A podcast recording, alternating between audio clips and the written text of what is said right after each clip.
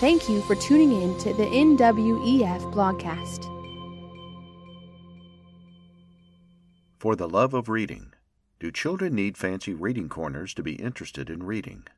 Written by the Noah Webster Educational Foundation and published on January 23, 2023. Have you ever passed by your child's bedroom or playroom and noticed them twisted into some uncomfortable position on the floor reading a book? Thoroughly engrossed and extraordinarily flexible, they aren't even aware of how uncomfortable they are. They simply want to know what happens in the story next. Although some children might prefer twisting into a pretzel, others tend to seek out a quiet corner, curl up, and get cozy for their reading time. No matter the preference, most primary students go to schools where reading nooks, or reading corners, are in place in each classroom. These special and usually very fancy reading spaces are revered as necessary for cultivating a child's literacy. But are they?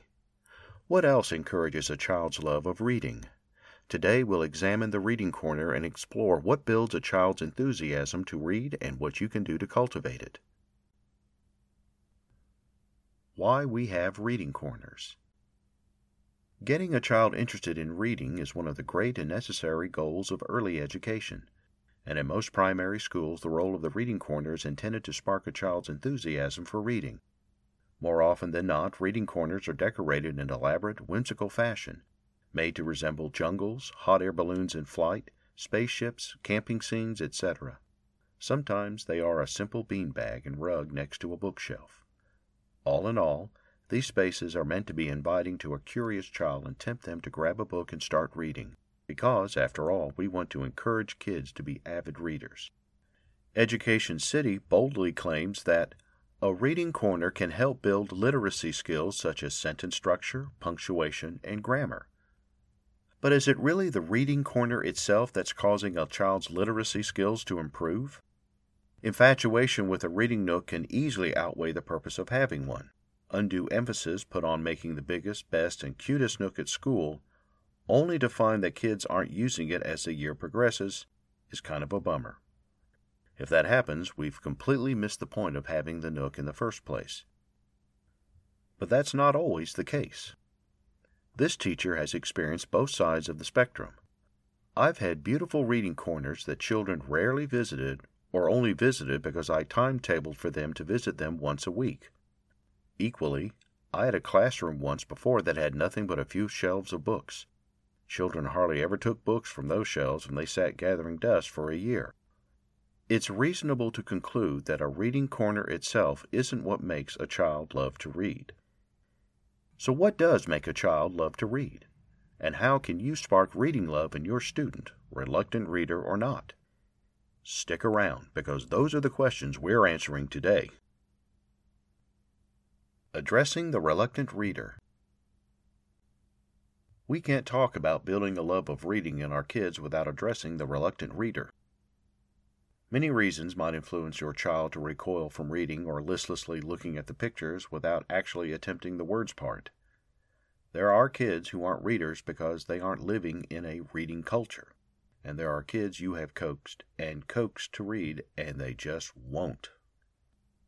As a former reluctant reader in my childhood, I understand that feeling of dread that settles around the reluctant reader when they're handed a book. Ugh. What are some common reasons that readers might be reluctant?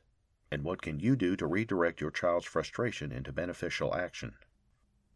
Your child isn't interested in the topic of the books they're given to read, says Understood.org. Try brainstorming with a librarian, a teacher, other students, or the understood community to find engaging books or topics. Comics, sports stories, fashion magazines, there's such a variety of reading material out there. Encourage kids to explore. A page full of text is overwhelming to them. Perhaps try trading off pages as you read aloud to each other. This can make assigned reading feel more manageable. It gives kids a break and lets them hear fluent reading. It also keeps them engaged in a story they might not have the stamina to tackle all on their own, says Understood.org. Touch Type Read and Spell reminds us that your child may also be struggling with a learning roadblock like dyslexia, autism, ADHD, eyesight issues, or hearing problems. Any one of these phenomena may contribute to a child's reluctance to engage with a book. Try getting in touch with the appropriate doctor or therapist to see how you can best help your child overcome these struggles and encourage their literary growth and development. No child is out of reach. They each learn at a different pace and have individual challenges to overcome. As an example, read this story of a dad whose reluctant son got engaged with reading at school because there was a reading competition between him and his classmates. This just goes to show, with patience and encouragement, you can help dismantle their reluctance and introduce them to the world beyond the cover of a book. Whatever the case, if you're dealing with a reluctant reader or are setting out to encourage more reading in your home for the first time, there are many creative ways outside of the reading corner that you can use to encourage your child's interest in reading. It's a cultural thing. If we treat books like they're magical, kids will grow up believing that too, says Shanna Swartz of Columbia University Teachers College. It might sound overly simplistic, but when trying to instill a love of reading in a child, it's important to build a reading culture for that child. Reading corners are a tool towards that end. What other tools can you, a parent, a grandparent, or educator, be using to help build a reading culture that nurtures a child's enthusiasm to read. Read to your kids. The conversation says reading aloud fosters a love of books in children and helps children get hooked on books as they associate reading with pleasure. Additionally, Parents.com calls reading aloud educational and social, as it often inspires children to love books because they've been read books in a meaningful context in their living room, sitting in the lap of a trusted adult, or at night before bed, all tucked in and safe. We know that reading aloud isn't always an option, however. Sometimes you'll need a break, so don't discredit audiobooks to step in and give you a hand. Love books yourself. Modeling what you wish your child to emulate is an important part of this literary endeavor. One mom of two reluctant readers shares that kids who are surrounded by books will be more likely to appreciate them. So take weekly trips to the library with your kids. Don't forget to get them their own library card, to pick out books for yourself and perhaps for your family, as well as letting your kids pick their own books. Don't be shy to start conversations about what you're reading and what your kids are reading.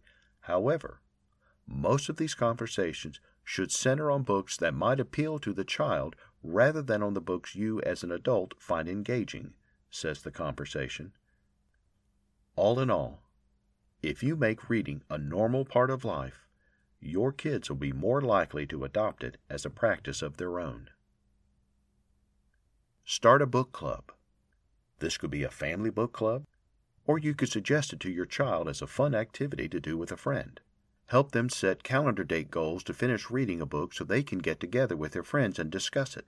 Make it more fun by suggesting seasonal books to your kids. They can make a list for the year with goals for winter, spring, summer, and fall themed books. Make sure to guide your child through the process so they don't overwhelm themselves with too many reading goals and get burnt out. Make a story sack. For more reluctant readers, this might hit the spot to help them see that reading is so much more than a one dimensional chore. So, what's a story sack? It's a bag that contains a book along with related craft ideas and materials, games, artifacts, and other items and information related to the story Educational World shares.